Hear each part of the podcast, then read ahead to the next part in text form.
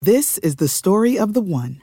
As head of maintenance at a concert hall, he knows the show must always go on. That's why he works behind the scenes, ensuring every light is working, the HVAC is humming, and his facility shines. With Granger's supplies and solutions for every challenge he faces, plus 24 7 customer support, his venue never misses a beat. Call quickgranger.com or just stop by. Granger, for the ones who get it done. Welcome back to the Iced Coffee Hour once again. My name is Andre Jick. I'm joined here by my two co-hosts. What's up, Graham Hola. and Jack. Graham and Jack? That's right. Uh, Graham, Welcome, guys. Hey, how's it going? We can't skip I this know. without talking Oh, about gosh. what happened. You were in a fight. I was in a. f- I got in a fight with Michael Reeves. Oh my gosh. I lost. he he Oh my said he gosh. said he didn't want to save money, and you were like, "That's unacceptable. I will fight you." Is I that tried to. what th- I happened? Oh. tried to teach him a lesson, but he's too quick. he dodges. He bobs his head back and forth, and he gets a few good shots. It's got in that there. Pacquiao Yeah. blood in the. He does. Yeah, yeah, yeah. so in all seriousness, Yeah. you were it was uh, iDubbbz like uh, charity match. Yeah, it was called Creator Clash, and Okay. I think there were eight or nine. Uh, no, sorry, uh, eight or nine on each each t- side, so eighteen total people who boxed each other. And uh, Wow. yeah, that was just a few days ago. Every time I try to explain Mm-hmm. this creator clash to my non like social media friends, they're like, "I don't understand. Why are YouTubers boxing each other? Can you Yeah. like help explain why? What is this fad? What is it? Tr- what is this trend? Like, what's it about?" I don't fully understand it either, to be honest with you. I, I don't get it. Uh, I think it's just so different, and it's it's interesting to see the people that you watch fight each other. Like Yeah. it, it's it's probably the most like unorthodox thing you could ever imagine. Is take someone from who makes videos behind a computer screen Yeah. to like fight in person against someone else who you watch. No, you're right. It's like Yeah. it's like people that are not professionals. It's so interesting to watch them go at it because you're like, wait, th- these are not pros. And I Hmm. actually watched the event live. I was rooting for you, but No, the thanks, one yeah. thing that I will say that I, I it's hard for me to watch when I watch boxing for like amateur sports is there's there's a certain level of fear that's expressed in people's faces that I don't see in pro boxing. Mm. Obviously, they do it professionally. Yeah. But like normal people, I know I would have that same look. Like if I step in the ring, like I'd be scared. Mm-hmm.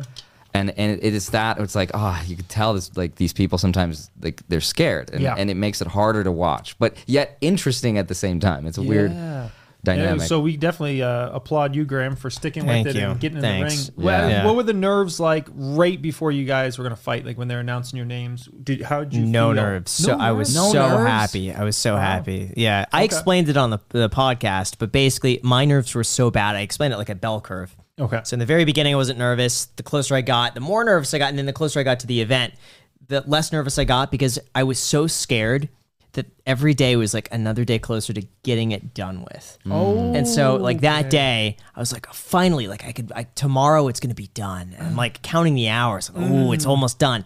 So by the time I was like about to walk, I'm like, finally, I could get this over with because I've Yeah. been dreading it for such Okay. a long time and so scared and so nervous. Uh, like losing sleep, having like these panic attacks in the middle of the night. Like I Mm. had one dream where I, uh, uh, they were counting down, the bell rang and I Mm. was like on the stage and I just like pass out. I just faint on stage. And when a I ring, by fainted the on way. stage in that dream, I woke up. I was like, I'm in bed. Oh my gosh. And I had a panic. atta- I like this was like three o'clock in the morning, and my heart was racing, and I could not get it to like settle down. So that was the worst of it. But then anytime, even thinking about it, I get nervous. It would throw me off. I just have to like calm myself Well, down. I could tell you didn't So- really want to talk about it because anytime I'd bring it up, you just shot it down. Yeah, So- I told everybody, don't mention it. I don't want Yeah. to hear about it. I know, I know. Just Yeah. don't mention it. Don't talk about it because it because it would set me off on this path of anxiety. Yeah. Where I'd be like, oh no, Hmm. I'm thinking about it, and how that there's 30 minutes gone. But Yeah. every time you mention Graham, it, is yeah. it true that Michael stopped posting on YouTube just to train for this? He, he no, stopped he's posting? joking. No, Oh, yeah, look at his posting schedule. He never gosh. Oh, posts. Okay. okay, that's He fair. never. No, it was a joke because it's like he'll post one video a year. Oh, got it. Got it. Okay. That's fair. Now, Yeah. for you, uh, you know, in terms of your performance, did you even care, or were you happy, or were you unhappy? Like, you know, in terms of that that whole game. I definitely cared. Okay, you I, I did think care. in the moment it's it, there's so many things that like you forget everything, unfortunately. And I think that's just something like you were mentioning the pro fighters don't have that fear. I think it's because they've done it so often without the crowd. Like they might do a boxing match in front of 50 people, but Mm-hmm. they'll do that so many times before they're actually anything that people would watch. Yeah. Uh, so for me doing that, I mean, it's just like everything I learned was How many people were there at the ten thousand stadium? people Wow. Yeah, it sold seemed like out. a lot. It yeah. sold out. It was the first time they said they've ever sold out that arena. Was for That's that event. insane. Wow. Yeah, Uh, That's so cool. And so it was like it was not only the people there, but it was also no matter what I do, it's going to be viewed probably a few million times. And so like I I became super conscious and super aware of like how I looked. Mm-hmm. Mhm. Probably terrible thing to do, but uh, I was really just like self conscious about like did I throw the jab right and. Mm. So everything that I learned really within 30 seconds, like that's out the door. I'm just gonna try to Yeah. survive. will, try to will survive you it. ever box again? Um, I'm going to continue the training, Mm. but I'm not going to step in a ring. I mean, it would it would just the anxiety that I went through. It's just not worth it. Okay. Yeah. That's fair. That's fair. But I really, I I have to say, like I really enjoyed the training, so I'll continue training. And uh, was there anything you learned that that like you learned immediately after the fight? Was was there something that you discovered about yourself or a- any like newfound discovery after the experience? Uh, probably that. it- I guess nothing is as terrifying as that in comparison. So for me, it- that was like such a high threshold that everything else just pales. So for me, it's I think I I just have a new level of um, confidence that like nothing is that bad. Like nothing Yeah. will be as bad as that. Mm. So if I can do that, I could do anything else. And so that's kind of what I've taken away from it. Were you surprised by his ability in the was ring? good. He was Yeah. he was good. Mhm. Uh, the first round, I felt like I got this. Okay, this is good. But he just went into this like attack mode. The second Yeah. this that second round, and uh, my gosh, he's he's got the stamina, Mhm. and he was technical. I mean, you could tell he from you know all the fighters, he really dedicated so much time and really got it down. And uh, you know, he was just great in every way on You, that. you know who gets the biggest heart award for that night though? It's iDubbbz, which I, his real oh my name's gosh, Ian, right? yeah. yeah, Ian. Dude, That doctor guy was a Dude. monster. I would not want to fight him. He looked like an actual like He looked like a real boxer. Yes, Yeah, exactly. like you're his right. body, his shoulders, his back. I'm like, oh my gosh. Like, and maybe he, uh, yeah, I don't know. I, did he take it easy on on Ian? I, I, I like, do I I, don't know. wonder that I don't because I'm know. like, dude, he looked like. No disrespect to Ian, but they look like they shouldn't even have been sharing the same ring. Like that. But I dude's a will say monster. Ian could take a punch. Yes, man. Yeah. He he's a could- warrior. I- dude, he's got a Warrior. steel chin because Yeah. I would have been dead after that first. Yeah. like- And he was dead tired. He he he has a lot of heart, man. yeah. He has a lot of heart. He deserves like just for throwing. You know, my gosh, man, crazy. You know it's nuts. Uh, he said that he's going to do it again. oh wow. Yeah, he's doing Creator Clash two, Wow. which uh, you know I'm going to be so excited to be in the seats and watch and not be in the ring. I'll be so happy on that. But he's going to do it again, and I think for him, where, where they went wrong, and he's mentioned this too, is that he boxed uh, above his weight class. So like he had to put a lot of weight just to get in the same range as Dr. Mike, Mm-hmm. where he probably should have been slimming down and and fighting in a, a you know a smaller yeah. bracket. And he still looked a good like 25 pounds Yeah. lower, you know, than than that Dr. Mike guy. I, I So, will say, I think jeez. my favorite fight to have watched though was Justin Minks versus the other girl. Like, Yeah, that was that was- crazy. Yes. That one, The girls okay. fighting was just nuts to me, man. Yes, that that to me was the most intense I've ever seen. I was watching it on the monitor and just I couldn't believe it. Mm-hmm. that girl's nose was I- just like yes. done. Wow. It was bad. could not believe it. And then afterwards, apparently Macy saw her just like just hanging out with everybody, like right afterwards. How did you feel afterwards? What was like? What did Went you right back feel? to the room. You just went back to the room. Did did if you like physically hurt or Everything. Yeah, I was out of it. I mean, I just could. I, I not that I couldn't talk, but you're so just mentally drained that Mm. I couldn't think, couldn't put together much of a sentence. All I wanted to do was get in the shower, go to bed.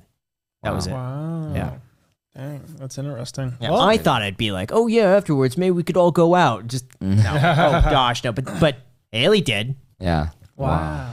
Well, hey man, you're a winner in my Yeah, book to have done thanks. that. That that takes so much courage. Yeah. That's that's crazy. That's awesome. Well, there is Creator Clash too, so I'm just saying you guys can apply if you would like to. Yeah. I, I couldn't do it because I know how much work I couldn't lose. So my thing is like I, I would be so embarrassed if I lost. So I would train every day like my life was on the line. And I know like because I competed in, in high school in football and then track in college, like I know what it's like to push myself so far behind beyond like what your body's like I would pass out every day. Like after track practice, I would throw up every day. And so like I know what I would push myself through and I don't want to do that. Like that's that's It's, it's interesting Mm. It's you so say that intense. because I, I echo that same thing because I would take it overboard. Like I would stop YouTube completely. Like I would just Yeah. not do anything. I would Yeah. Mm-hmm. focus that on that. And then the second thing, and I think the biggest reason is that mentally I'm not there because I feel like to be your best self in boxing, you have to be angry yep. and just you just want to prove something to Yes. like to win. Yep. Like you have to want it, and I just I don't feel that. I'm not angry at anything particular, so I, I just neither, don't want to win. neither was I. Yep. So I don't know if that. I think uh, that's helps of it, hurts, to be honest. You have to be angry and like just "Arr, I just want to smash my opponent and like prove something, and I just don't feel that. Well, if there's someone you would fight, who would you fight? Nobody. Nobody. Can you can you name a name? Can you get somebody out there? Try. Andre calls out so and so. Just give it. Give us a name. Nikocado Avocado, if you're watching this, my challenge is still on the line. yeah, we Oh, told Alex he could fight Nick Ocado. Oh my That would be gosh. an amazing fight. Oh, That that's would be someone awesome. that eats a lot of food, right? Okay. Yeah, yeah, the, the mukbangs. Yeah. Yeah, Yeah, Yeah. Okay. Yeah, yeah, I would find him. I'd find him. he would never agree to do that, but Crazy. yeah. Wow. Funny though. Well, that's But yeah, awesome. Uh, respect, man. Other than that, what's happening in the market, Jeremy? Oh, the market. Holy um, smokers. It ain't well, no jokers. We're starting to come back, but I don't know, guys. Uh, we'll see what happens. Uh, it could go up, could go down. We'll see. No, but uh, in all seriousness, we're, we're bouncing. Uh, last three or four days have been really good in the market. Can I tell you why? Why? I'm being serious. Don't tell me Jack sold. Jack sold. Oh my god, No kidding. Yeah. that's all it took. Yeah, That's he all it sold. took? So we posted our video announcing that Jack had sold uh, his his stock, his especially his Robinhood stock. That's been the contention point between me and Jack. He sold his Robinhood stock. We posted that video at 1 p.m. At 1:10 p.m., Sam Bankman-Fried from FTX announces that he's taken a seven eight percent Oh my ownership stake in Robinhood. It goes up thirty percent. You're kidding. Ten minutes after we made the announcement, Uh, How is that possible? What? and, and since he sold, the market going Oh right back my up. god, this is all it took. this is all it took. I told you. I had to lose millions of dollars just for this? Jack. oh told my you. gosh, you I did told tell you. me. Yeah. You did tell me. Yeah, and Sam makes that investment. FTX US, our sponsor for today, by the way. He makes that investment, and FTX, from my understanding, wants to get into stocks as well, which is amazing because they are the crypto exchange that's trusted by millions of users around the world. millions! And uh, also some of the lowest fees out there. And Graham, take it away. Jeremy, you're, you are a natural at these uh, integrations. you know, Where I'm do you getting get it better from? Week by week, uh, it's your your skills are rubbing off on me slowly. Okay, anyway, FTX US is obviously the sponsor of uh, all of our episodes at this point, so we really appreciate them. If you're interested in signing up, they are one of the largest US regulated cryptocurrency exchanges in the world with more than 6 million users who buy, sell, track, and trade both cryptocurrency and NFTs all in one place. They have no withdrawal fees. They have uh, no, is it no ACH fees too? And they have no gas fees on the top Ethereum and Solana collection. So if you want to be a part of them, uh, the link is down below in the description, and you get free crypto on every single trade you make over ten dollars. So referral code MMFTX. Thank okay, you. MMFTX. Make sure you plug that in, and yeah, Get yourself some free Doge. yeah, and they partner with Steph Curry, Tom Brady, Coachella, and the Miami Heat arena, And Jeremy Lefebvre. and Jeremy. Lin. Uh, that's we the should have biggest just one. mentioned Jeremy first. That was it. Well, Sign Jeremy, Jeremy, Steph Curry. up. Just Anyway, throw it in guys. there. Tom Brady. Uh, For real, the link is down below in the description. If you want to support the channel, support FTX, and uh, that link is there. I want to come back to the market, but you mentioned NFTs. Where do NFTs stand, Andre? Because I know you you've obviously dabbled in NFTs a bit, and you're Yeah. a little in that community. Yeah. But in all seriousness, with with crypto being in a very tough place, Yeah. stocks being in a very tough place, where does NFT stand in this whole situation in the next 6, 12, 18 months? It's interesting. Somebody asked me that recently, and the way that I compared it to is the same as like art, high end art, Mm. where it's like you could, let's say you owned, I don't know, uh, a, a piece, you know, a Banksy Okay. piece, right? It might be worth whatever, a couple hundred thousand Mm-hmm. dollars or whatever it is, but it's really only More than worth what what d- depends on what you have. Yeah. But like, it, it really only is worth what someone's willing to pay for it Yeah. because there's no liquidity and it's not getting exchanged in the markets 24 Mm-hmm. 7 so nfts are just one of those things where like let's say you had a board ape and it was worth whatever $300000 doesn't mean that your board ape is $300000 because it doesn't mean that someone's going to buy yours Yeah, they might buy makes something sense. else because they are not fungible right so that it doesn't mean that you could liquidate yours very quickly Mm-hmm. so even though the prices have been falling they're kind of relatively stable ish in relation to everything else. Okay. But I think to liquidate and actually sell it and get your money back and out of it is really hard. Mm, okay. It's not quite like real estate long, but it, it's going Yeah. to take a while to sell. interesting. I wouldn't So- even say that. I'd say probably 99.9 is just worthless. I Probably think get that eventually it'll get there. 0.1%. Yeah, yeah, for sure. Eventually, I think that'll happen. I don't think it's the case yet. Are there still like let's say board? Uh, what, what the board apes? Are those Yeah. the biggest still? Like, yes, there Jeremy's is. like the board gorillas. the board the monkeys. board monkey. What is that board monkey? What does this have to do with AMC stock? What does it have to do with silver? yeah.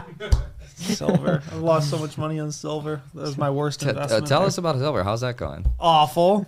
What? How could I buy silver and it goes down that much? How Wait, how, he how's told it- you. Wait, how is it?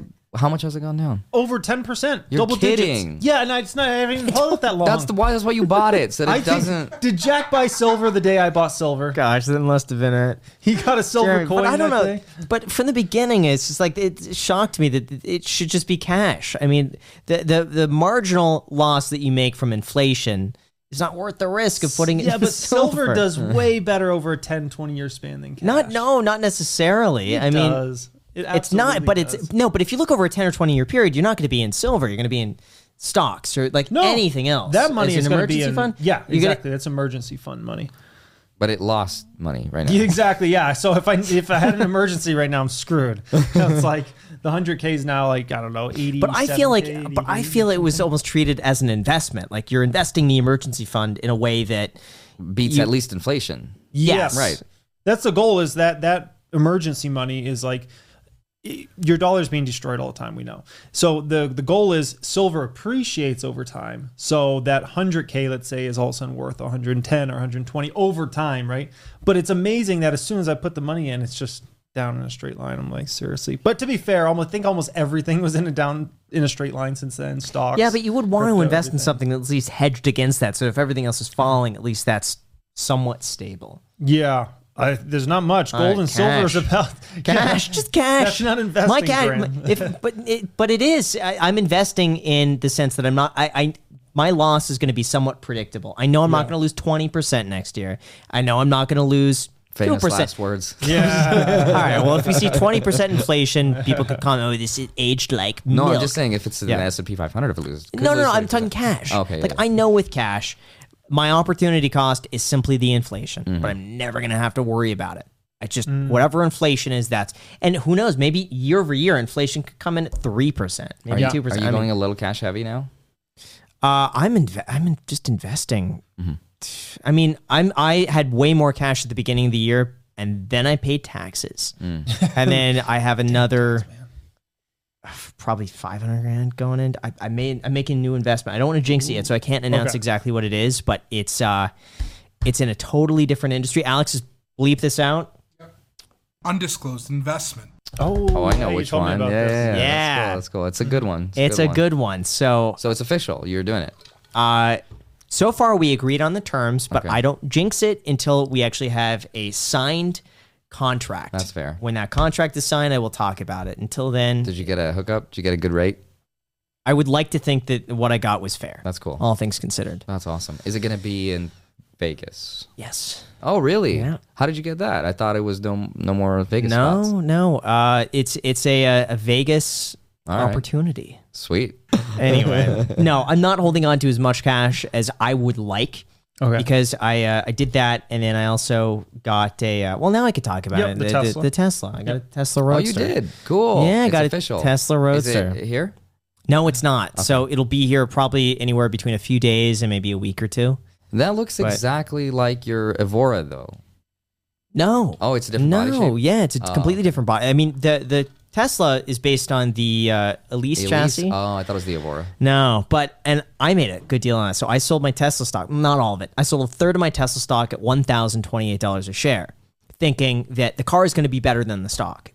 The stock is down over 300 bucks. So that car now costs me significantly less than I paid because I wouldn't have sold the stock if I did not buy that car. That's fair. So That's cool. great purchase so far. So far. Now, knock on wood, we'll see. Can't wait to uh, not see you drive it. It's a, listen, it's a piece of art and it's meant to be appreciated. okay, piece of art. gosh. It- it's it's a it's a rare one. Oh That's though, what I so say it's- about my NFTs too. Listen, it doesn't matter what the price is. It's just meant to be looked at, okay? You just stare at it. Is it really a piece of art, or is it just because it's the first Tesla? Piece of art. I mean, Do when you you, really when think you, it's yeah. that oh beautiful gosh, and when you- everything was really that it was thought ground. about? It was groundbreaking for what it was. Elon Musk went into that car thinking it was going to be a, a quick slap from a Lotus Elise to a Tesla, put a battery in it.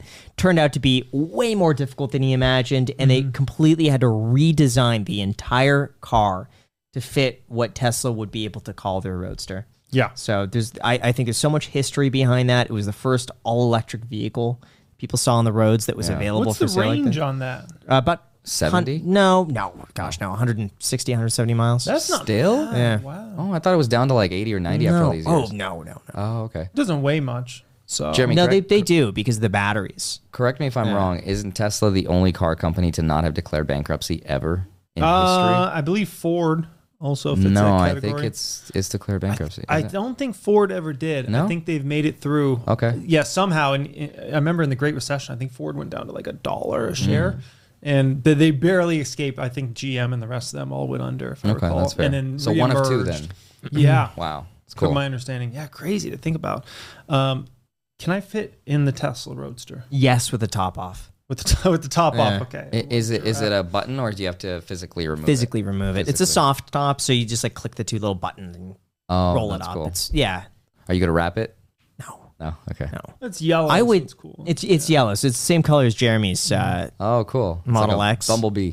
Nice. Yeah. That's cool. But I mean, yeah, I, I wouldn't want to wrap it. I, I it- the thing with the yellow is that there's only 26 that were ever made in yellow. Whoa. That's it. How many miles? Uh, 22,000 miles on it, something like that. Whoa. Uh, but yeah, one of 26. But apparently, from what I'm told, I think five or six of them have already been salvaged, totaled, crashed. So there are less than 20 still in existence that are yellow. That's crazy. How, It's the How much- rarest color. how much was it, if you don't mind me asking? I'll, I'll save it for the video. All right. Yeah. All right. Main channel or? Uh, Main channel. All right. Yeah. How I got this Tesla for free. oh, Very close. Yep. It's going to be the There- follow up, right? There's a there's a huge twist to this car that you'll have to watch the actual video Hmm. to see, but it's uh, I, I there- there's no other video like it. I'll, I'll put it like that. And there's no other scenario. That would be where weird if someone has there done- was. Like, there's another Graham buying another yellow. That, would- that would- I would be like, whoa. There's another Graham that buys another That's yellow. I want to weird. I want to meet that person.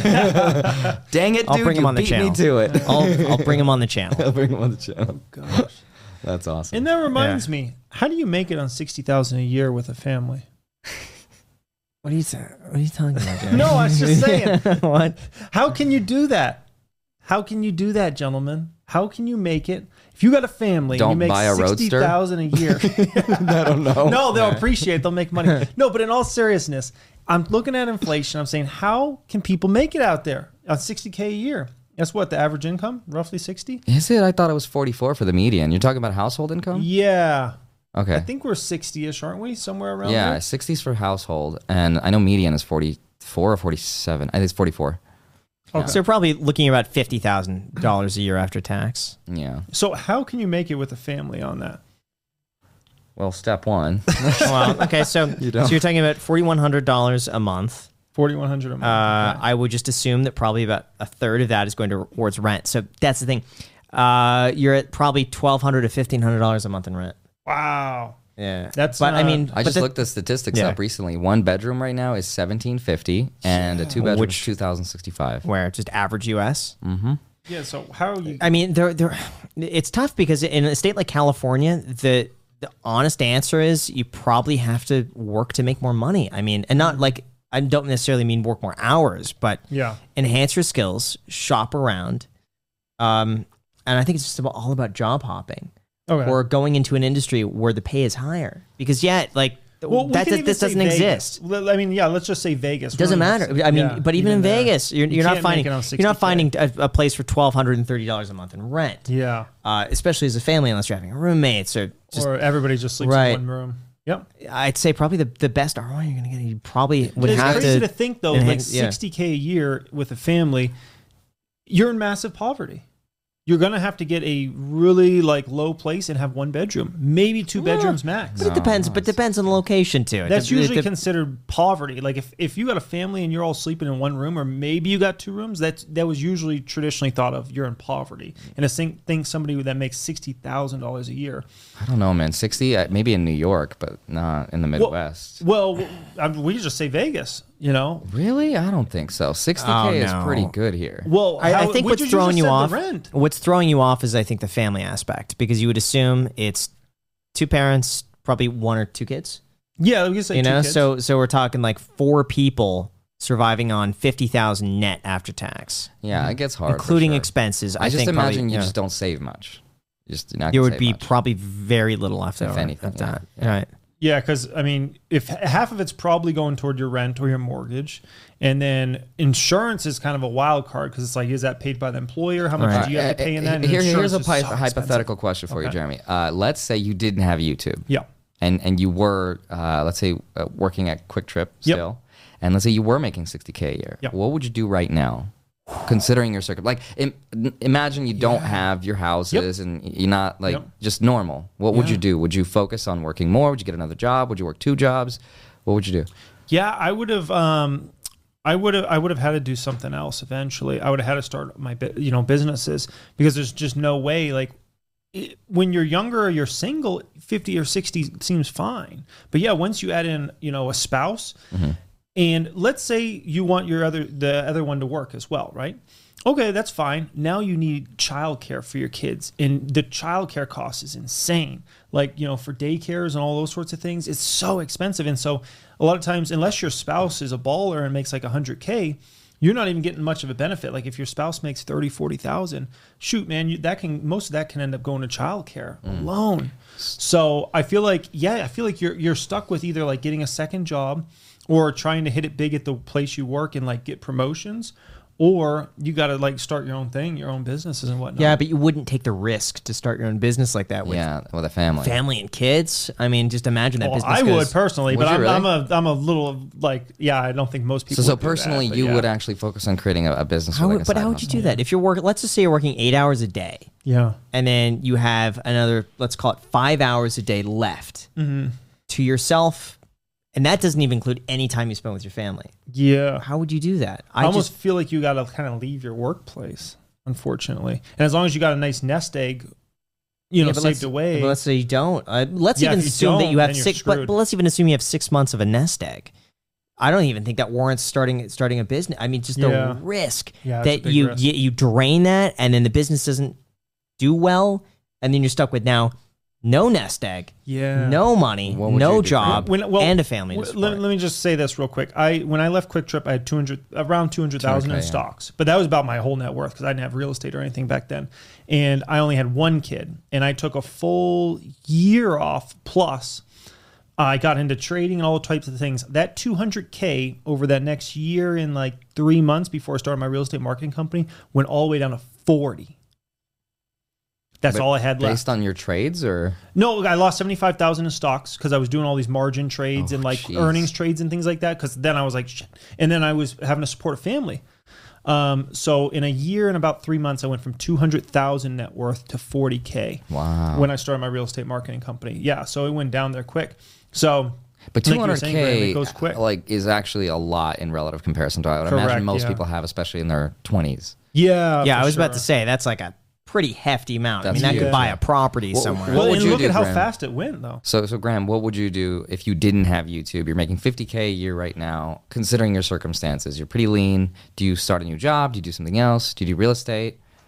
Uh, I mean, if it's just myself, uh, I'd probably be something in sales. Okay. It just it would have to be something where I could I could scale it up and and just probably make more money would be the, the best answer. And usually sales would be a, a good way to do that if you have the interest in it. Would you do real estate then? Yeah. Okay. I would. That's fair. Yeah, and I mean, uh, we I know a lot of us don't really talk about this, and it's probably overstated in our, our space. But yeah, high income skills. I mean, that's where you have to focus. You know, that's where I focus on stock markets, a high income skill. you know, Did you guys see Warren Buffett's advice uh, during times of high inflation? What he said that is the most important thing you can do. Wh- He- what was it? He said uh, to to to be good, to be really good at something unique, and to be good at something that others are not. Yeah, that and makes just to sense. focus on that. Yeah, And uh, yeah, my my superpower. It's interesting. Before I started YouTube, was to live so lean. It was Mm-hmm. like it's probably like unhealthy level, but it, it's a skill that I learned that I feel like very many people don't Mm-hmm. have. And so like I lived like a college kid basically. Like I I think I turned down every gig I was ever offered for you know to make an income Yeah. just to focus on YouTube. And I remember 2018, I reported an income of like 12k or something Mm-hmm. ridiculous. So like imagine living in Vegas at like 12k. Granted, this was like before all the crazy inflation, Yeah. but still, that's a ridiculously low amount to live on. But yeah, your rent was how much? Like four hundred dollars a month? No, $500 my a month? rent was twelve hundred dollars a But you month. split but I it. subleased it Yeah. on Airbnb, and I was more than covering my rent. Cool. So I was doing that, even though I couldn't afford my rent. I got a place that was slightly nicer than I could afford because I know I could just turn that into a little side hustle, which was nice. And then I shopped at the ninety nine cent store. I cooked my Mm-hmm. own meals. I didn't go out to eat. I didn't party. I honestly didn't even have friends at the time. I Mm-hmm. was just focusing on just doing something. Yep. So I guess I cut back like crazy lean, which bought me some time to figure out what I wanted to do. yeah. And I think that that helps. uh, That helped me at least. Um, as far as like what I would do now, I remember giving myself a year with YouTube, and if that didn't pan out, I'd probably just move back home with my parents, which I realize not everyone has that luxury.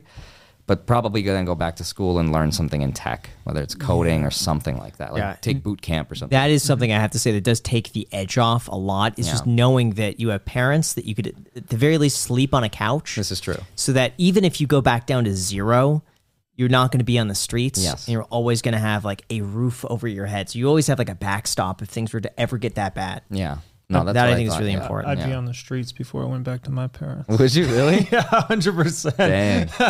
hundred percent. I'll sleep on the streets if I got to. Anything to not go, you know, just a different lifestyle. But you know, th- I think the the reason I brought that subject up is because w- the subject of that is what millions, if not tens of millions, of Americans are going through right now with h- you know insanely high inflation and the average person making you know fifty k, sixty k and they're looking at it and they're like, you know, how much do you have left over if you got anything left over? And so that that's why I brought up that subject, and I think it's like you know some food for thought, and it's like, wh- what do you do?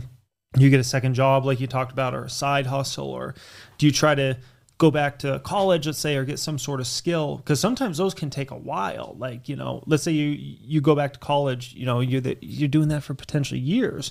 Uh, real estate license pretty quick, but if the real estate market dries up, that's going to be uh, messy. No, I, I don't think so. I, when I started, it was the worst market. That's that was true. 2008. That's a good point. Nobody, I mean, everyone is like, oh, I'm just going to wait because the market's going to go down. And Okay. shit, it was. no, I'm going to keep waiting. So, like, everyone is doing that.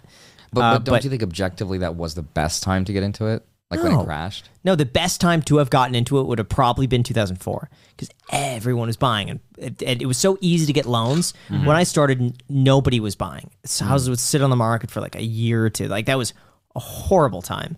Uh, but I found a niche in leasing because people weren't buying, so they lease a place. Um, so for me, that worked because I was, you know, I d- didn't have any concept of like, you know, for me, 500 bucks was like, that was more than enough. Mm-hmm. So just even making small amounts, making like a thousand bucks a month or whatever, that was amazing for Wh- me. What was the first year you made six figures? Uh, I think I think you did first second year, right? year, uh, yeah. That'd be crazy. no, no, it wasn't the first year. I think because the first commission I got was like 40 grand. Wow. Uh, but that was almost a year into it. I think nine, ten months into it, and that was luck. That's I mean, that was that was crazy. a lucky sale. How, how, how much was the house for you to have earned? three 40? s- three million six hundred and fifty grand. That's insane. Now you know it's crazy. Now now that home would be worth like eleven million dollars. That's nuts. Yeah. Oh, man. Wow. Good. So yeah, it might Mm-hmm. have been 2010 or so. Maybe you made six figures for the first time. Yeah, probably 2010. That seems Okay. about right. Yeah. Hmm. It's crazy. I didn't make six figures till 2017. That's such a. I started so far behind the eight ball with than you, Graham. It's not fair, man. You were out here balling out of control. And uh, I was just Hey, a poor boy. You're the one with the working silver, at the though. trash can. Yeah, yeah. got all the I, I silver, have yeah. to buy silver so I can compensate. I, for, I feel like I'm being low key dissed right now because I, I wasn't even as good as you, Jerry. Oh shoot! Uh oh! Uh oh! Yeah, I mean, uh, six figures to me always was like that ultimate, like It, it kind of wow. is just for I think that's the dream, right? For Yeah. everyone, just like to make that that six figure mark. Yeah. Yeah. Seven figures, I never even like dreamt about that. I dreamt about having six figures in net worth. Yeah, yeah, But yeah. not like making seven figures a year, but like six figures was always that It- like it's so crazy. I, I used to visualize my portfolio because I was in the exact same scenario. I had 200k saved up by about tw- um, 28 or Mm-hmm. Okay. so, 200k net worth, Yep. and I was like, you know, at this rate, if I just coast fi, right? If I Mm-hmm. just coast on it, let that money sit, I'd probably become a millionaire in like I don't know, let's say 25, 30 years, something like that. Yeah. And I was like, I'm happy with that. I ne- like never in a Nice. million years that I imagined it. I could exceed that, but that was partially being at the right place at the right time, doing the right thing. Yeah. Yeah. Absolutely, and having a high income skill of Yeah. breaking down something that not a lot of people know about. Right, that's- exactly. That, that matters. Which, speaking of, uh, this is a totally random transition, but I'm going to kind of hijack it here. One of the things I used to do when I lean, uh, when I cut lean and I stopped spending was to make an income. Is I used to go to like hotels and I would perform for their corporate events and like executives at the Win, and I would show up and for one hour they used to pay me about two and a half thousand dollars to show up and do card tricks for all their executives and like uh, employee award ceremonies, things like that. And so the reason I bring that up is because this week, from Sunday to Wednesday, there is a convention in town called Magic Live. So I got this little badge right here, and it's at the Orleans at the casino. And so there's like thousands of c- magicians all around the world that just flock there right now, and they're just all there. Wow. Uh-huh. And they're they're giving workshops, they're, they're teaching each other magic tricks. It's it's it's a crazy environment. So I'm just like going around, learning, soaking it up, and it's it's it's so cool. Wow. That's Yeah, really it's a- neat. It's a little fun little. uh Do people recognize you there? Yeah, but only Yeah? when they do, I don't know if it's for magic or Yeah. artistry or if it's for finance. Yeah. I'm like they're like, oh, I'm a big fan. I'm like I, from magic. Or- I don't know. It's it's it's kind of interesting. It's really cool. One, one of the uh, decks of cards that w- one of my friends makes actually is these. They're called Cardistry Touch. Okay. Uh, check out how cool this little mechanism is. So once I open it, voila, a little deck of cards Oh, I was pops not out. Prepared Okay. for that. That's What kind the of cute. heck? Yeah, yeah. and and and these cards are actually specifically made for what's called cardistry, which um they don't have faces or pips or numbers or court cards. They're all the same. Hmm. So it's made for an art called cardistry. Whereas like in magic, for example, I would have you pick a card, right? Right. Um, in this case, I, I don't do pick a card tricks. I just do like manipulations, right? Oh. Which uh, Ooh. kind of look like What- this. Yeah. I was gonna say, what can you show us? Check this out. So, Um, Oh, uh, wow. so uh, love that. it- when I travel, sometimes I ask people like how they shuffle around the world, right? Like Yeah. how, how do you how do you shuffle? So in the Vegas casinos, for example, they might shuffle cards like this, right, on the table. Uh, here in the U.S., we might shuffle like this as well. Uh, in India, this is called the Hindu shuffle, which looks like this, right? Uh, then one day, I went to uh, China. I gave the cards to this kid, and I was like, "Hey, how do you guys shuffle here?" And he showed me this. He's like, "All right, check this out." So he took the cards and he just like mixed them all like face up, Oh my face gosh. down, right? Like crazy. Let's see if this works. So some cards were back to front, front to back, right? Mm-hmm. Uh, see, back to back, front to front, all over, right? Boom, watch. Oh snap! They're all the same way. Ooh, Wow. Uh, How'd you do that?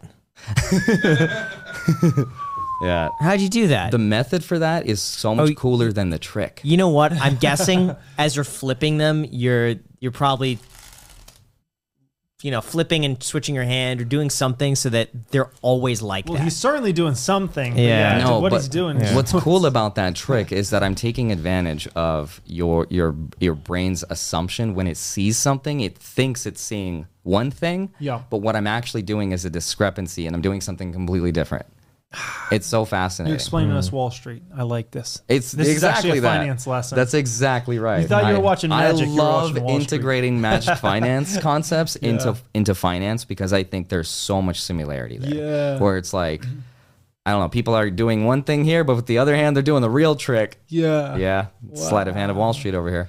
But yeah, so this is this is cardistry. So these are called isolations. It's pretty cool. It's pretty cool. So neat. It's called the under pressure fan. Wow. Um, these are called card twirls. Oh, card flicks. This is a cool one. It's called L cuts. I don't know why they're called L cuts. Maybe they look like L's. Maybe they Wow. don't. Oops. And then this is one I came up with. This is called the uh, cylinder. I don't know if you'll be able to get this on camera. I'm gonna try. Whoa. nice. Yep. And then this is called the spring. This is a crowd favorite. If I was standing up, I could show you a bigger one. Here. And then Oh, this is. Let me see if I can do this still. It's called the thumb propulsion. oh, nice. Wow. Damn. Oh, Wow. Yeah. That's that's. Do they let cardistry. you play blackjack at the casino? if I showed that, no. But I could. I mean, how easy would it be for you to like swap at an ace? Like knowing all knowing everything you know like this, would it be easy for you or probably not with this technique. It's it's so funny because so what I just showed you is called cardistry, right? Mm-hmm. And the it, it's so interesting. Graham asked that because that's the assumption that I'm really skilled. Well, like Mm-hmm. it looks like I am, right? And I guess I am with cardistry. But people then put the assumption that oh, he must be good at like cheating at games, which Mm-hmm. is a completely different study of magic. That's more of like the gambling side. Oh, yeah. Which incidentally I could do, but that, it has nothing with, to do with All right, this. Um, but you could. But I could, yeah. Okay. That's what we That's all call I having wanna know. high income skills, Yeah. my friend. Yeah, yeah. yeah. So, so anyway, one of the things I did was for Nat Geo for um, in New York, we were shooting an episode for Brain Games, and one of the producers was like, "Okay, so Andre, this episode we're, we're gonna p- pick uh, pick pockets." Mm. I'm like, "Wh- "What gave you the idea I could pick people's pockets?" He's like, "Well, you're really good with your hands. Like, clearly this is this is easy."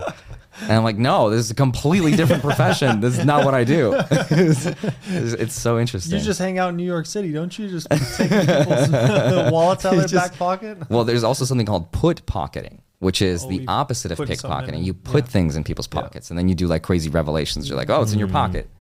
This is the story of the one. As a maintenance engineer, he hears things differently. To the untrained ear, everything on his shop floor might sound fine, but he can hear gears grinding or a belt slipping. So he steps in to fix the problem at hand before it gets out of hand. And he knows Granger's got the right product he needs to get the job done, which is music to his ears. Call, click Granger.com, or just stop by. Granger, for the ones who get it done. When you need mealtime inspiration, it's worth shopping Kroger, where you'll find over 30,000 mouthwatering choices that excite your inner foodie. And no matter what tasty choice you make, you'll enjoy our everyday low prices, plus extra ways to save, like digital coupons worth over $600 each week. You can also save up to $1 off per gallon at the pump with fuel points. More savings and more inspiring flavors make shopping Kroger worth it every time. Kroger, fresh for everyone. Fuel restrictions apply. It It's reminds me of uh, uh, watched Ocean's Eleven recently, and you know the scene when Dude, I he love goes up Ocean's to Eleven. Julia Roberts and he like slips a little uh, Yes. phone in her pocket. Yeah, yeah, yeah, And then yeah. all of a sudden it's ringing. That's later put on. She's pocket. like, "How's That's this?" put pocket. That's Yeah. cool. My friend Apollo, he's he's like world class pickpocket. He's called a gentleman thief, and the stuff he does is like insane. He like manipulates your attention. He could steal from you, and he tells you beforehand, "I'm gonna." Take your wallet. No. And in 10 seconds, he has your wallet, despite the fact that you know you're about to be robbed. What the heck? That's like next It's, level. it's insane. I'd love to see that. It's I'd love to insane. see him take a watch. Oh, that's his specialty. Yeah. Watch steals. and the way that it's done is so fascinating because you get accustomed to having your wrists grabbed. Yeah. Because part of what people part of what makes it hard to steal is you have to invade people's personal spaces Yeah. because they're not comfortable when you're like up Mm-hmm. in their face. Yeah. So you do that through showing them tricks. You do these things that make them comfortable to get them relaxed, and then you do the real work. What and it, it's just and even though I could tell you this, Yeah. you'd be like, okay, cool, now I know. You're still gonna get pick, pickpocketed. Oh it's so cool. Ay, ay, ay. Yeah. It's like I when- wanna see that, It's like yeah. when I tell people, you know, don't panic when the stock market's crashing. You need to buy, and then people still panic and, and sell. So yeah. Exactly. It's the same Well, thing. so much of it is though. So much of it is like s- market psychology. It's a, have you seen those memes where people are like lined up? There's like there's there's Bitcoin and there's two lines. It's like Bitcoin at you know seventy thousand. There's a huge line. Yeah, Bitcoin yeah, at yeah. twenty thousand. There's like a, a person. Yeah. yeah, Oh gosh, that's intense. Andre, I see there's a box you brought over here. What is that? Uh, it's actually a watch that I just got from as a gift oh, from you, someone. You Really? think there's a watch in there? But little do you know. Oh, it's empty. I already, I already pit potty that. It's a I bar stole of it. silver. Yeah, Oh, yeah. I already stole it. Yeah. I want to see your friend put a bar of silver in my pocket. Yeah. That would be cool. So I know Graham, you're a watch connoisseur. Actually, Yeah. Jeremy, you are too. no, sir. Yes, you are. Uh, no, Jeremy is the- definitely not. Dude, you have like a fancy watch. I have a few fancy watches, but it doesn't mean I'm a watch connoisseur. I don't know crap. That's a about Frank watches. Muller. Yes, that is accurate. Which means obviously I clearly don't know about watches because the Rolex snobs are like, No, that, that oh. would be that would be if you owned a Hublot. Oh yeah, I heard that would get disrespected. That's a big watch. That's what she said. Can I, can I take it off? Yeah. That is huge. Is it? Yeah. It's a 42 mil, I believe. Yeah. yeah. Look at that. Oh, I love it. You know what? It matches my uh, date dress. Does it? It's uh, the exact same. Wow. Same bezel. Yeah. I think this is the uh, You got the, the white fluted gold. bezel. Yeah, it is It's a white white gold bezel, blue dial. yep. I It's love the it. Can I can I open Skydweller- it? Yeah. Steel edition with the blue face. Ooh. Yeah. Is it sized? It's not sized for me yet. It's a little big on me. Look, it's engraved on the back. Yeah. Oh, is it? I can't Yeah. see. Michael Oh, Jackson. yeah. Michael I see Jackson. it. All right. Can I put it on? Yeah. All right. Okay. Obviously, it's not sized for me. Yeah, it's too. That's way too big for me. Really? Yeah. I love it. It's it's it's Wow. perfect. Yeah. See, it looks too big on my wrist. You put it on, man. All right. Congratulations. I um, appreciate I it. love it. Wow, This is very my nice. first nice watch that I've ever Yeah. owned. You'll keep it forever. I, I will. I don't Really? think I'll sell it. No. Wow. Uh, oh, you got to you got to probably take another link off. I that. do, yeah, Just one link. I haven't sized it yet, but yeah, it's the Sky Dweller. That's a beautiful watch. I Yeah, really like it, and I, really like, like it. that it's. Uh, it, this one seems a, a little bit understated. We buy a lot of stocks. We buy, you know, crypto, all that stuff, and and, and that's that's going to go up over time. But in the short term, there's no guarantee it's going to make money, right? S- Stuff like this, like Graham just mentioned, you could buy a Rolex. Most models, essentially, if you can do it at retail, you've essentially doubled your money. Yeah.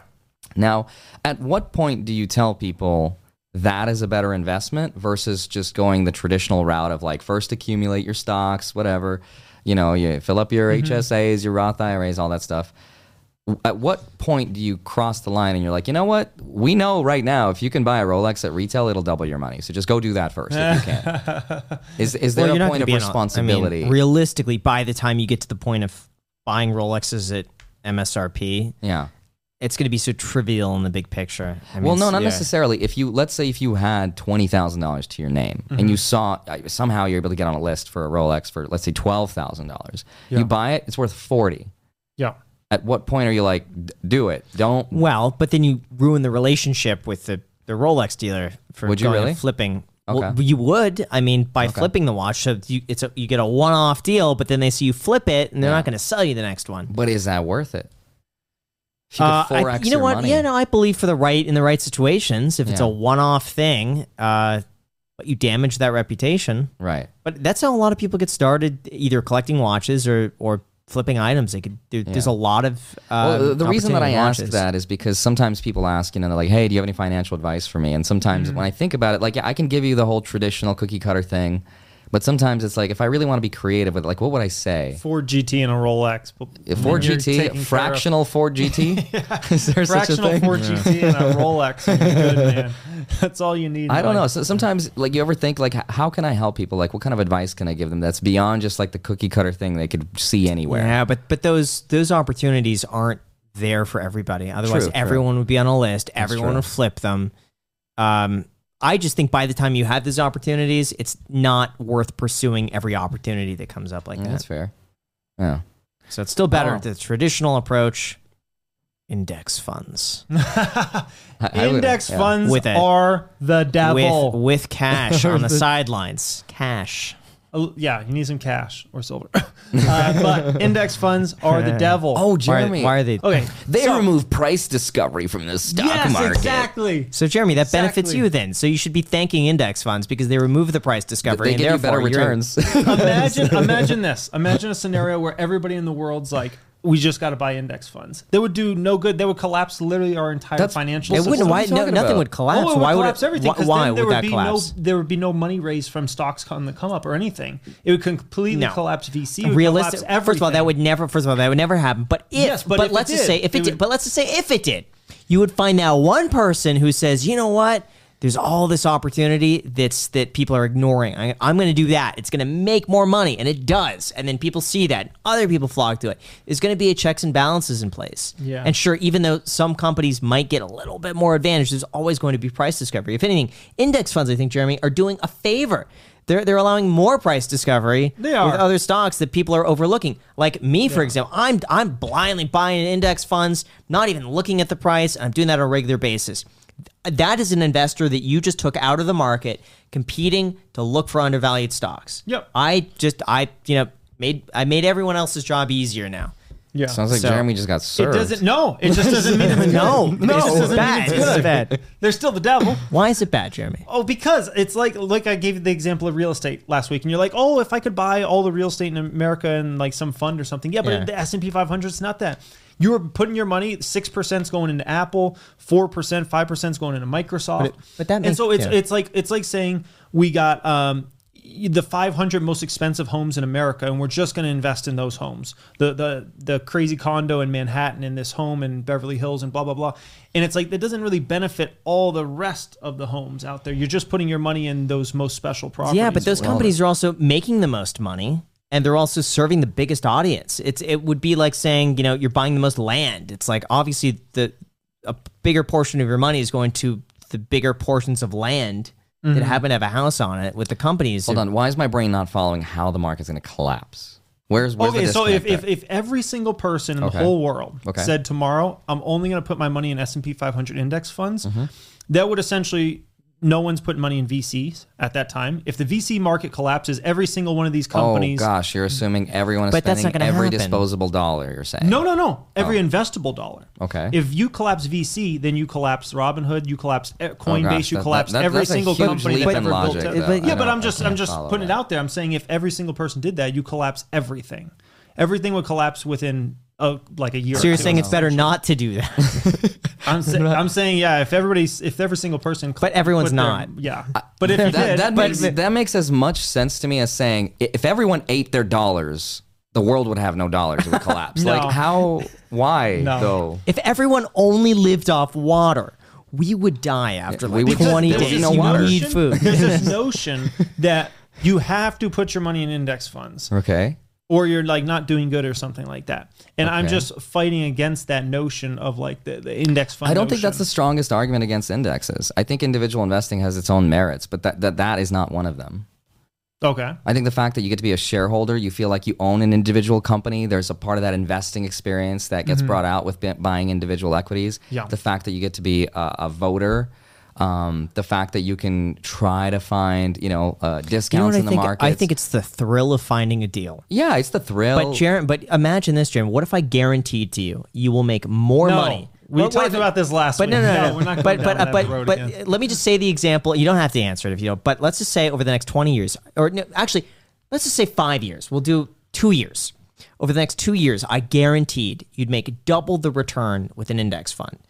Would you do it knowing that guaranteed you'd make more money with the index fund, but you could not buy indiv- an individual stock. So you couldn't look for an individual stock, but you would guaranteed to be making more money. No, because guaranteed money is false. Okay. First off, But I mean, this is not, that's what but they it's told me also with false that Terra everyone- Luna. Then I lost everything. No. oh but it's my also, gosh. Yeah, but it's also uh, false that like not everyone's going to buy index funds. I, I just believe index funds appeal to to a certain portion of the population that doesn't have the desire to pick stocks, uh, knows their own limitations, and doesn't want to think about it, but they want to ride and, and bet on the entire market as a whole. And that's taking that portion of the audience. But there's always going to be people out there who would rather say, "I'm not going to do that. I'm going to find my own deals. Um, I, I yeah. enjoy the I process." I'm- think if we really break it down, I'm just kind of in my feelings right now, more than likely, because index funds have held up better than obviously individual stocks considerably. And so right now, there's this whole like huge pushback about, see, Mm-hmm. you idiots, you shouldn't Right, be stock right, picking. This is right. why you put your money in index funds. And so I think when you got to hear that constantly, it's like uh, y- you're you're ready to like push back a little Right. bit. I get that. And I I, get that. think I think that's what it is. So But it's funny because you're, you're a winner one year and you're not the next. That's Yeah. just kind of part of I, the game. Mm-hmm. I have a question for you, Jeremy. yes, sir. So you said in uh, a few episodes ago, you're like, let's not respect Mr. Buffett. Well, Mr. Buffett is pro index fund. So aren't you in a way disrespecting the legend Warren Buffett when he's advising like whatever it is, ninety eight percent of people not to invest in index funds or to invest in index funds? to I'm sorry. yeah yeah so i think the, the reason warren buffett says that i think the thing is very important the reason warren buffett says that is because he understands that most people are not going to research companies and they're not going to put in that work they're too lazy just bottom Yeah. line and so that's why he says that and he's like if you're too lazy then just put your money in index do as fund. I say, not as I do. Yeah, It's his he, he kind of understands he's going philosophy. to do the Kinda, yeah. research, but most people aren't. And he also understands most people aren't going to hold through the tough times, which is something you have to do as a stock picker and and buy the dip. And when you already lost money and you lost money and you lost money and continue to buy that dip. Let's say you you you're like, I see the stock, it's a great value at fifty. It falls to forty, you buy more shares. It falls to thirty, you buy more shares. It falls to twenty five, you buy more shares. That's there's a very I think select group of people that can actually do that and actually have that. Um, So, sometimes I, I would agree- I'd sometimes agree I with that, wonder yeah. if Warren Buffett's success is a byproduct of his own time, where I feel like back when he made his fortune and back when he was, you know, the the uh, Oracle of Omaha, which I'm, Yeah. he still is, but I would argue that back then when the market was simpler and there weren't like derivatives and complex financial instruments, you could actually look at a company's balance sheet, you could look at everything and say, this is a cigarette butt, like he referred to him, Yeah, right? that's a good point. And you could actually analyze those companies because the numbers were what they were. Yeah. Nowadays, the market is like this mishmash of so many complex instruments and so many derivatives and so much leverage Short that like selling how and options how do and you yeah. even quantify that in in your estimates for what stocks are worth? So I feel like nowadays the reason he is so revered and successful is partially because he has so such a huge cannon of of money Yeah. to influence prices and his reputation precedes him in the way that like investors follow his moves. Yeah, that's true. So if he says something goes, people follow, then of course it's a self-fulfilling prophecy. Delta was a great example where he sold his Delta stock. Price Yeah, a fell, few and then now airlines, look at it. Like he would have been better but, off but I holding. would say Like, I there's would certain- say that yeah. was a qua- qualitative analysis that I Yeah. think anyone could have done. I'm talking about like quantitative stuff that that people use to assess risk. That, that's a good point. I think, I mean, I think nowadays, if you look at like the markets when he was coming up, right, the 60s, 70s, 80s, and you look at the market nowadays, yeah, it's maybe more complicated than it's ever been. It's maybe more volatile than it's ever been. But uh, Graham kind of brought this out just a minute ago. If there's more volatility, there's more chance to get richer faster than ever before. Right. It- like the swings on both sides are more vicious. Like the drops are like, oh my gosh. Right. Um, but then you you get a Tesla stock, for example, like that stock should have been appreciating like for years, but it didn't. And maybe part of that was the whole short seller situation and a lot of stuff that held it back. And then it goes through this insane boom where it goes up like two thousand percent, right? And so I don't know. I feel it on both sides, but also, I I mean, 1987. There was a day when the S and P 500 fell 22 percent in a day. Right. But, but but my point is that, that that situation with Tesla probably wouldn't have happened back then to the sense that that price would have been suppressed for so long despite the fundamentals. Yeah. Whereas nowadays you see this kind of black magic uh you know, Yeah. sorcery in the Yeah. market a lot more. It's true. So, so it's interesting because, like, if you have a thesis, for example, with Tesla, like you did early, right? You Yep. bought in, you were technically right that it would appreciate like crazy from that point on. Yeah. But if you had sold and you didn't keep your stocks, then you were wrong. So it's Exactly. like, ah, I don't know. I just Yeah. feel like so much of his success has been built on a simpler time that is, is so much harder to translate Yeah, nowadays. even Tesla. I think my first shares I ever bought in Tesla. I think there was one point when I was down fifty percent on those original shares. Yeah. Now I kept buying and kept buying and kept buying. And I bought Tesla. I don't know eight or ten different times, lower and lower and lower. But yeah, and I think that's why Buffett says because I don't think the average person's going to be like have that type of confidence to be like I know I'm right on this. Mm-hmm. Right. I'm going to continue to buy and buy. I think most people just are like, dude, I'm keep losing. Every time I put mo- in money, I lose more. I'm selling. Right. Well, have you ever So- thought about his cash position? I don't know how, how much how much cash do you have? Like 150 Usually billion at it's- some yeah, point. yeah. Do you remember that? So- Yeah. And then and then when the market appreciated like crazy, is there ever a point at which you're like, "Hey, dude, you kind of missed like 50 per, a 50 percent run up." Like, at what point are you like, you were wrong to have all that cash? Oh yeah, yeah. Does that make sense? Yeah. So with Buffett, he has to hold a certain amount of cash always because of insurance businesses, and we're talking like But is it 150 no, billion worth? I think it's like sixty or seventy. is it that much? Yeah, it's a huge amount that he basically is like pretty much untouchable money. Um, so then Hmm. everything like I think over seventy or so is like yeah, that has potential. Okay. So Um, but I want to show you guys a really interesting chart, and I'll send this uh, to you, Alex, so you can pop this up in the video. And I'm pretty confident you guys have will have never seen anything like this before. But essentially, what this is, it shows you numbers of companies trading at a discount to net cash as a percent of the total stock universe. So, c- can you explain to a layperson what that metric is? Okay, so essentially, it's uh, like like companies trading under like how much cash they have versus their liabilities, essentially. Okay, got it. And if you notice, and I'll show you here in just a second, Andre, this number hit over three percent right around the bottom of the market going into 2003 and 2003 through about the summer of 07 was a great time to be in the market and then right around 2009 the beginning of 2009 this hit a, a high of uh, two, a little over two and a half percent, and then recently we've touched over three as well.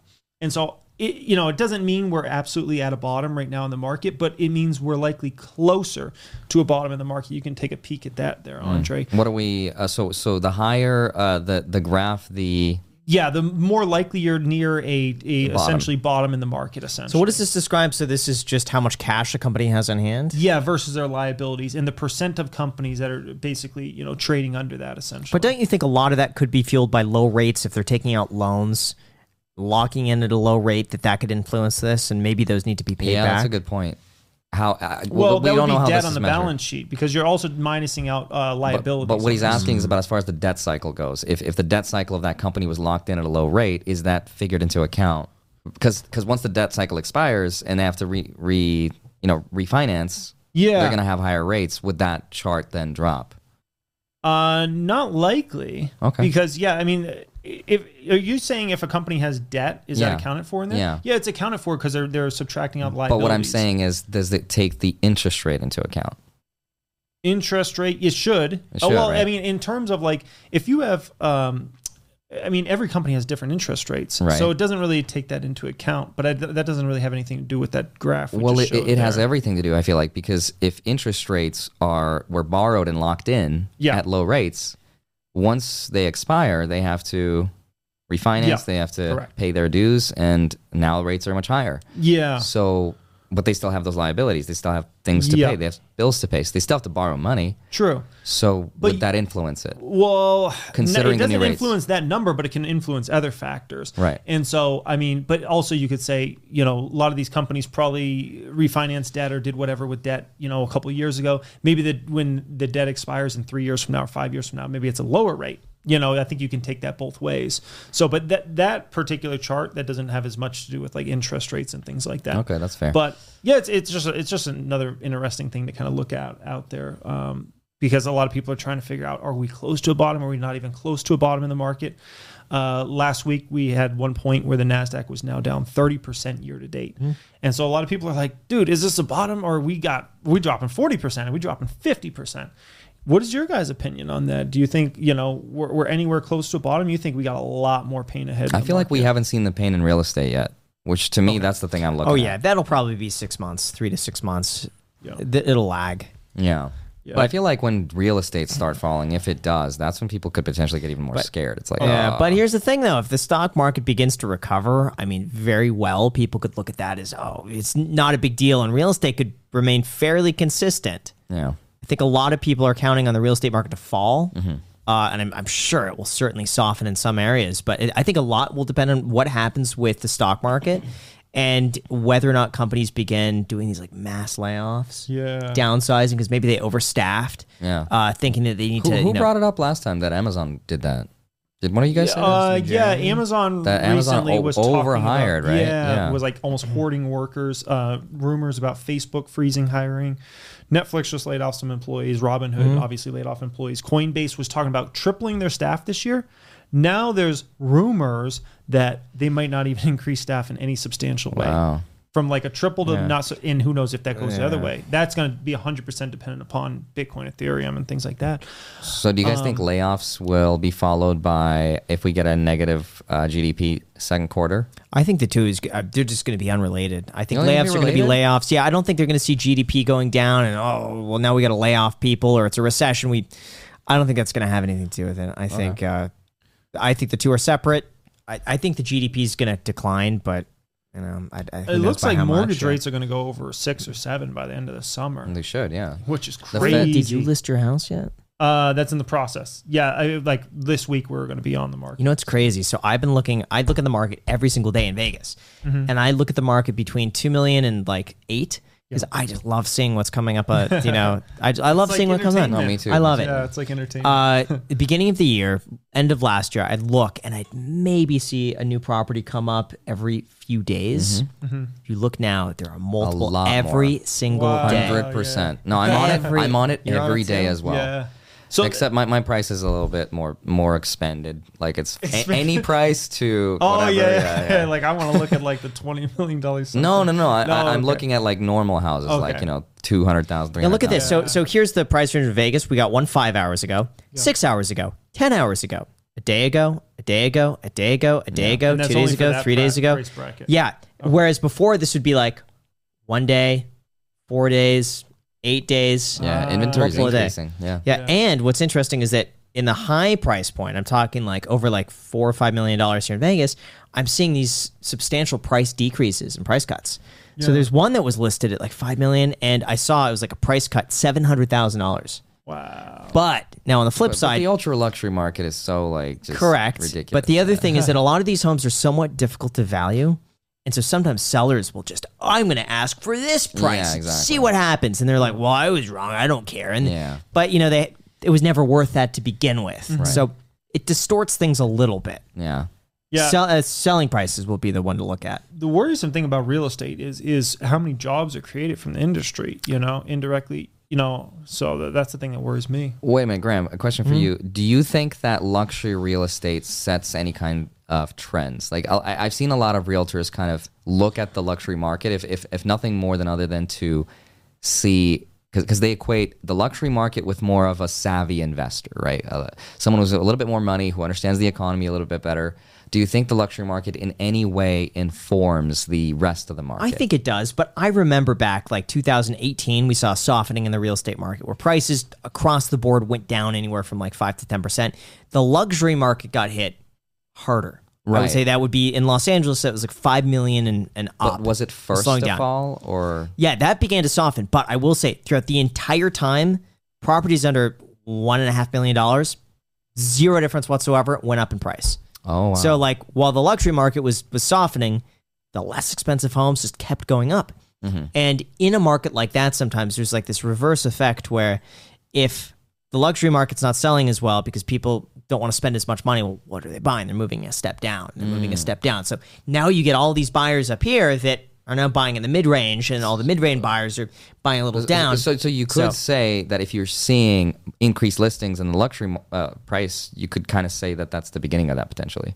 Potentially, but at that same time, we didn't see it decline long enough for there to be a substantial effect. But if anything, it made everything less less expensive. LA was under one and a half million, was even busier, Right. And I- the prices just kept going up. I guess the question I'm trying to ask is for, for the average person who has no intention, obviously, of buying a $5 million house, could they in any way, shape, or form use that price bracket as a way to inform themselves of something? Well, in 2018, it would have made no difference. I mean, if they did, they'd think the market's softening and Okay. and then get caught paying more a year later. Okay. Probably not. So Uh, probably I not. would say it's just it's such a ca- like a deal by deal basis. It's like uh, the the the most honest answer I could give is that you want to find the listing that has been overlooked and neglected. And for me, that's always been find a listing with really crappy pictures where the agent doesn't pick up their phone and it's been listed for a while. The seller overpriced it. They reduced the price, but nobody pays attention to a 60 day old listing anymore. And so they're priced where they should be, but they hit the market wrong. They're using the wrong agent. Um, those are like those are good deals, and you could go Uh, Yeah, negotiate. That seems like those. there's less and less of those. No, true. Yeah. But I don't want to say there's never a deal. There's there's always something that you could do. what was the average uh, mortgage rate in 2018? Roughly. Probably four and a half Four, yeah. percent. It's- It was in the forest, four and a half, five. Okay. Probably probably five on the high end. Uh, four point two to five is what I'd say. Okay. Because I remember I got a loan at 4.625, and that was good. I remember at that point, like, I had to move money over. I think it was with Chase. Like, I had to move money over to them, open up an account with with something, and I was like, "That's a good rate." Oh, okay. I lucked out on that. Yeah, Because yeah, the, you know, if we're talking about six or seven percent on average, you know, this summer you're just in a very different mortgage environment. Plus, homes are far more unaffordable than back then. Plus, you have inflation. So I think we have a lot of things really working. Yeah, against but real now, estate now you have less inventory. Back 2018, there's way more inventory. that's true. you had way more construction. But inventory construction. can change quick. It's going up. as we know. Yeah. Oh, yeah, You know, depending on That's price true, brackets. and that's true too. Yeah. yeah. So maybe 2000, 2023 is a year to buy real estate. But We'll Jeremy, see. you're, you're you're not obviously you're selling. You're a net seller right now. yeah, Yeah. correct. Yep. I'd rather get out and um, you know plug the money into stocks right now. So this is a year for stocks for me, but maybe 23 is a year for real estate. We'll see. Um, I think there's a good probability that we could get some real weakness. Jeremy. So, yes. If you want a good investment, I'm being Yes. dead serious. This same applies to you, Andre. Okay. We got to bleep it out because I don't want to draw attention to it. Undisclosed investment. I would say there's a 20% chance that I'm going to try to make a move on that as well. A 20% chance. So realistically, it's not going to Oh, Why- happen. Why is that such? All a- right, Alex. Yeah, I want to. I want to hear your opinion on this. You know, no, don't mention anything about what we're talking about right now, Alex. But I want to know your opinion on what Graham just said. Wait, hold on. That's not fair. We should at least tell the audience like what the what the concept is, though, right? no, Like, what- there's it's no just harm a- in that. It's just a thing. yeah. you think so? Well, that wouldn't make any sense. Like, what do you Okay, think about so this thing that you don't Graham- know? Okay, so for the audience to have context, Graham is looking at another alternative asset. I, lo- I love Yeah, let's alternative say that. investments. Another alternative asset that, um, uh, well, let's just say it's Graham. Let- Let's just say it's Graham. I hit hard on those alternative It- it investments. probably and they've is done what well. you think it is. It, it probably is what you think. If it you is. think it is, it definitely is that. Yeah, just whatever you think that. Graham just likes alternative investments because he doesn't have to see the price go down on a daily basis like you do stocks or something like that. He's part like, of the "Oh, appeal no, of it's- NFTs, Yeah, it sold two years ago for blah blah blah price, so it's worth you know, at least this now. But anyways, Alex, what do you think about this? I want to hear your opinion. I mean, I wouldn't do it. But you So wouldn't uh, do it? okay, Alex, this is a great question for me to ask you. Uh, we talked about watches, right, as alternative assets. If you knew you can get on a list for some fancy watch, right, and you knew you could uh, even spend ninety percent of your of your net worth on something that you knew was going to quadruple at the moment you sold it, would you I jump on okay, that? Yeah, now I would do it. If you asked me, let's say like a year, well, a year and a half ago, two years ago, I would not do it. So, and the only reason I would say is like uh, being around you guys, y'all are crazy, but uh, you know, seeing everybody make moves, it's like it, it just you're surround yourself with a different kind, different kinds of people um, who kind of. Uh, I don't know. You you are kind of who you're around, right? And so now I wouldn't be as afraid to go in it. But if you asked me two years ago, when I'm working a job at the bank and my wife has a job and we're just living this like regular life, I'd probably be like, yeah, you Dude, know, I'll that- probably pass on That's that. such a great point because I think I would be in the exact same shoes if if before I started YouTube, before I started making a big income, I think I would have said the exact same thing. Yeah, I would have said, why would I put my money into that when I can? I had a wedding business at the time. I'd be like, why wouldn't I just put it into marketing? Well, you're just so risk averse. Like, imagine investing 90% of your net worth into an alternative asset. It's Just like, no, I'm all right. Yeah, but now no, like if I had an opportunity, let's say like a watch or something like that, uh, yeah, I would I would probably do that. That's cool. But for you guys, I'm telling you, Undisclosed investment. Oh, Oh, oh, this thing, I'm telling you, Okay. I would do it. Oh! Okay. because I would- uh, Jeremy, Yes, scared sir. money don't make money. Yeah, I noticed. Yeah. Jeremy, I I think have zero ambition to buy watches or. I these think things or I anything. think if you if you bought this and held on to it for ten years, I, I would realistically see you doubling to tripling your that investment. would be bad. I would never To invest in triple anything. to triple your money in ten years. Never invest in anything. I can only triple in Well, ten I- years. And plus, I think it's probably. I All right, think it's all right, I probably. tried. I I- tried, all right. I, I, you can't sell me on alternatives. I'm stocks and real estate. Like the closest thing to an alternative I have is flipping flapjack and silver. Silver. No, Pokemon. Oh, That- I don't that's even look at that as an right. investment. That's just Oh, that's fun. not fair. That's Come a on, big one. Jeremy. That's just fun. Bro, you spent 24 grand on that. Yeah, that's just playing around. What? That's playing around. Pokemon. The base the Oh, base set booster He's got box. a base set booster Yeah. box.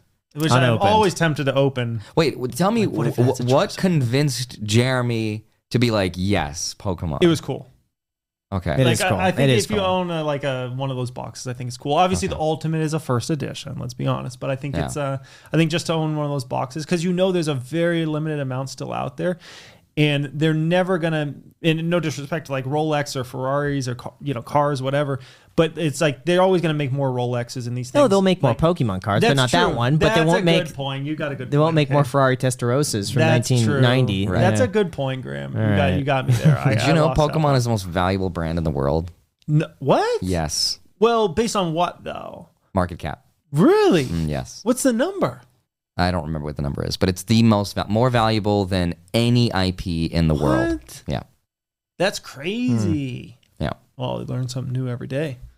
But uh, yeah, so I mean, sometimes, it, but that's the thing for me. That's like I bought that. I didn't buy it as an investment. I mean, cool if it appreciates and someday it's worth fifty thousand or hundred thousand. Like cool, but I just bought it because it's cool. You know Right, what I mean? right. It's like that's. Well, a cool isn't thing this to have. cool? This other uh, in- investment? I don't think so. You don't think it's no, cool? Dan, I don't want to disrespect it because I know you just you know got I don't think it's cool, a thing. Andre. I'm telling. I think you, it's Oh, man. cool. I'm I, telling you. I this think is it's it. redundant. Yeah. what if What if you do it? I, I thought about it, uh, but but I'm looking at bleep this out, Alex. No, What? It's a great great one. it's fine. But this is It's on for a, peasants, Andre. this is on a, this is on a different level. it is on a different I level. will- I it will- also costs on a different level. I think when you look at the appreciation side by side, this, I, I think Don't you think that market is going to soften though? no, What? no, It's exploded. Mm-mm. It's going to go down. no. Uh, when you get when you get into the emotions of of collectibles, That's when you, when you, oh, what, what did you say, Jeremy? Nothing. No, what did Jeremy say? What did Jeremy say? You got. I'm gonna play it back now. You may as Yeah, well you just play it back. Play no, it back. just tell me what it is, and then, then I may as you well. gotta just- rewind it. You're gonna have to watch May as the well- episode, Graham. You'll be able to rewind it. Uh, Again. Alex didn't hear it. Yeah, you guys will hear it. Don't Andre. worry. not Andre, if gonna Andre respond heard to it. My lips are sealed, man. Yeah, Anyway, when you get into the the collectible aspect, you appeal to such a small subset of people Yeah. that the the price in the market doesn't make as big of a difference as how many other people have this one and the one that I'm talking about here. There, there's a hundred of them that exist in the world, and of those hundred, it it has a pedigree that um, Mm.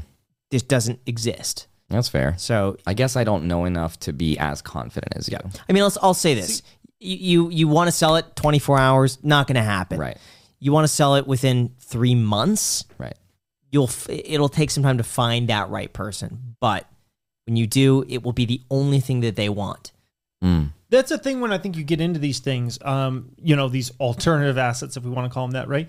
Is to me, it might mean nothing, but to somebody else, it means everything. Right. Right. Like that is so cool to them. So something like that, if you know somebody's a big fan of that, and you know, both those things together could be like that's like the most valuable thing in the world to them. Yeah. But everybody's got different things they, they want to buy. Crypto, you know, you Hmm. could you could offer me Ethereum at eleven hundred. I might be like, ah, eh. You sound like Warren Buffett, man. yeah. Somebody else is like, Ethereum's like gonna be. Warren 10,000. Buffett's like, if Bitcoin all was all worth hundred dollars, I I wouldn't pay can't that. offer you guys a chef. Oh, that's a good share. accent. At Six dollars, I give you the chef, and you're like, nah, I'm good.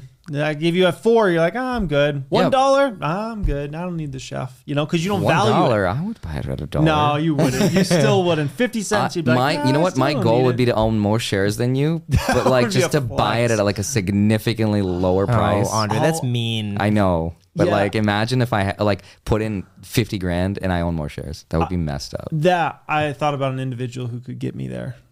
I'm not gonna mention it, but yeah, anyways, yeah. What does that mean? Jeremy asked me about a loan. Everybody values things differently. Wait, That's all. Jeremy, Yeah, yeah. uh, like serious question. Yes. Uh, How big of a shareholder are you in the chef? Objectively, like amongst the the shareholders. I'm of the curious about company. that too. that's a good question. Uh, of an individual, Yeah. I don't know anybody that owns more shares than me. Well, but couldn't you I look at only know the some outs- people. uh, l- market cap, how many shares are outstanding, and say that I own X percent of the company? Yeah. Yeah, um, it's under one percent. It's under 1%. Yeah, under okay. one But percent. how? But is it over half a percent? I'd have to do the math. I don't know. I'll let you guys know in next week's Okay. episode. Well, what do you think is the number one? uh, The the uh, board or who would be the number one? Uh, Sam shareholder? Galletti, the one that's the CEO of the company, Okay. owns the most shares. How much does he own? 50%? Uh, no, it's not quite that much. It's a, it's a pretty substantial number though. But uh, there's another company I own um, that I might have a bigger chunk of ownership in. Okay. But anyways, I don't even want to mention that one on. Oh this wow. particular- Okay, so here we go. Well, here's literally the answer here. Jeremy could see how he stacks up. the top ten shareholders of uh, Tattooed Chef, BlackRock Wow. owns 2.7 million shares. Oh, jeez. okay. Hit me. Vanguard Group uh, owns three percent. There's no mirrors back here, right? No, there's not. Reflecting Goldman off. Sachs owns 0.78%. Morgan Stanley owns 0.68%. So, Jimmy, Okay, bust out your calculator real quick here. well, just tell me Corinne. how many. I mean, it Well, I shows how got- many shares they have. I if know, you tell but me, I- yeah. I, I got like a bunch of different shares. I need you to add up. All right. Well, so far we got 88,000. That's- And then worse than another inflation. 1,030 shares, and that's about all I could find right so, now. so let's we'll round it up. We'll say you have 90,000 shares of Tattooed Chef. okay. So that, de- yeah, I mean, you're not e- anywhere close. So I uh, need to get buy-in. So it takes I haven't been buying five hundred thousand shares to get 06 percent. Five hundred thousand. it. That's the number. I'm Whoa. on. So you're at probably zero point one, Hmm. probably. I need to get going, man. I haven't been buying enough shares. Uh, You're not even anybody until you own at least a half million shares Do of the you, shop. do you know your average cost? oh gosh, it's probably like 16, 17. No way. Yeah, it's way high compared to where it's at. Whoa. What is it at? Uh, right maybe now? Six? 15. Uh, I think seven. Okay. Yeah, seven, eight, somewhere around there. So yeah, I, got- I need to get a lot of more shares. Thanks, Graham. That was gave me motivation. That's Going cool. for a half million shares. Can you get a loan, guys? Can you guarantee me the 24? Yeah, how much? Well, let's just see really quick what what that would cost to get. So let's say you need four hundred thousand more shares. Okay. What's the cost right now? Seven Seven dollars. dollars? something. 2.8 Yeah. mil? So seven dollars. Yeah, two point eight million dollars. Yeah. That's how much it would take. Problem is, there's so many stocks that are cheap. Imagine Imagine that I keep see- buying all these other stocks. Imagine seeing too. Jeremy's name. It's like you see Vanguard, BlackRock. That would be Jeremy. awesome. Jeremy Lefebvre. Dude, oh that would be sick. Can we please make that your goal? Uh, uh, that's my goal now. That's cool. gosh. I need to start making some It money. just has like a man. hyperlink, like a subscribe. Like that would be my claim to fame. Oh my I think, gosh. for sure. Like, Well, Jeremy, BlackRock. would you would you sell all the other shares and just put it all into Tattoo no, Chef? it'd be such a bad example. It'd be such a bad. And plus, if things were to go bad with the chef, you know what I mean. It's What about- like, yeah, that's why I what did about that Planet diversified. But 13? Jeremy, Yeah. diversification is just a proxy for ignorance. That's true. Are you not committed? Jeremy, I have a question. If you had sir. the, the option to sell out of uh, sell out of the shop right now at your cost basis, would you do it? Well, I mean, he's gonna say no. Well, it- Probably. can I buy Say it back no. the same day for seven bucks or eight bucks? No, no, you got to be out of the chef forever. I can never own the chef No, again. never. Then I wouldn't. Man, Yeah. privately, he's like, I would. all right. uh, cut So, the cameras, cut so the I was looking up the biggest shareholders of Planet 13. This is on Yahoo Finance. Ooh, I got a lot of shares of that one. Guess what? What? The top stock that people also watch, Tattoo Chef No way. on Yahoo I Finance. guarantee you, you've had influence in that. And don't tell me Corsair Gaming's on that as well. No. Imagine Corsair's on it and then uh now, Oatly's all the on other it. ones are all Honest. dispensary companies, Okay. but the number one is Tattoo Chef. It's like you would Okay, think go to other people TTCF look now. at look at Green Lab Industries. It's like okay, Cannabis Corp. Tattoo Chef is number one. go to go to TTCF and see if, if there's any correlation there. Okay. I'm on Robinhood right now. Yeah. I'm under TTCF, okay? Yeah. And underneath there's a thing where it says people also Oh own." yeah. This list is based on the portfolios of people on Robinhood who own TTCF. Uh, it's not an investment recommendation. It says here Corsair Gaming, No way. The Honest Company, Palantir Technologies, Okay. Dude, that's your Uh, portfolio. okay. I don't own No, he Palantir doesn't right own now, but I Palantir. do Okay. Oh, talk about Palantir. and though. then that's it. Because then it's just Dropbox. Okay. You know, all these Dropbox other- I own. Yep. Dude, Oh, I- you, oh, Walgreens is on here, but Walgreens, I used to have a Oh, million Smile dollars. in. Direct Club. Yeah. That's a very small position, but, it but, is, those I are got down the something. you know those are down, I had to Yeah. scroll a little bit. Be- if you guys want to, if you, if, you, if you guys want to wrap it up, Yeah, um, let's uh, Warren Buffett's top four stock picks in inflation. Did you see that list? What is it? Uh, it was Amex, Chevron, Coca Cola, and Apple. Oh, those are pretty much his four biggest investments. Yeah, but they've well, I been his like four 'em. biggest for a long. Those are great. time. Yeah, I I, I agree. own those, yeah. I agree with them. I mean, Yeah. I don't see anything wrong. Amex is a fantastic company too. Yeah. I like I like Amex a lot. Sweet. Yeah. Well, Sleepy with comes that along. said, not That said. financial advice, but uh, Thank you guys so much for watching. We'll link to FTXUS down below in the description. Again, use the code MMFTX if you want to support the channel. Make sure to subscribe, hit the like button, and until next week. peace. You can probably treat yourself to an ad free upgrade or at least grab an extra latte after getting a Chime checking account with features like fee free overdraft up to $200 with SpotMe, no minimum balance requirements, and no monthly fees. Open your account in minutes at chime.com slash goals 24. That's chime.com slash goals 24. Chime feels like progress. Banking services and debit card provided by the Bancorp Bank N.A. or Stride Bank N.A. members FDIC. Spot me eligibility requirements and overdraft limits apply. This is the story of the one. As a maintenance engineer, he hears things differently. To the untrained ear, everything on his shop floor might sound fine, but he can hear gears grinding or a belt slipping. So he steps in to fix the problem at hand before it gets out of hand. And he knows Granger's got the right product he needs to get the job done, which is music to his ears. Call, click Granger.com, or just stop by. Granger, for the ones who get it done.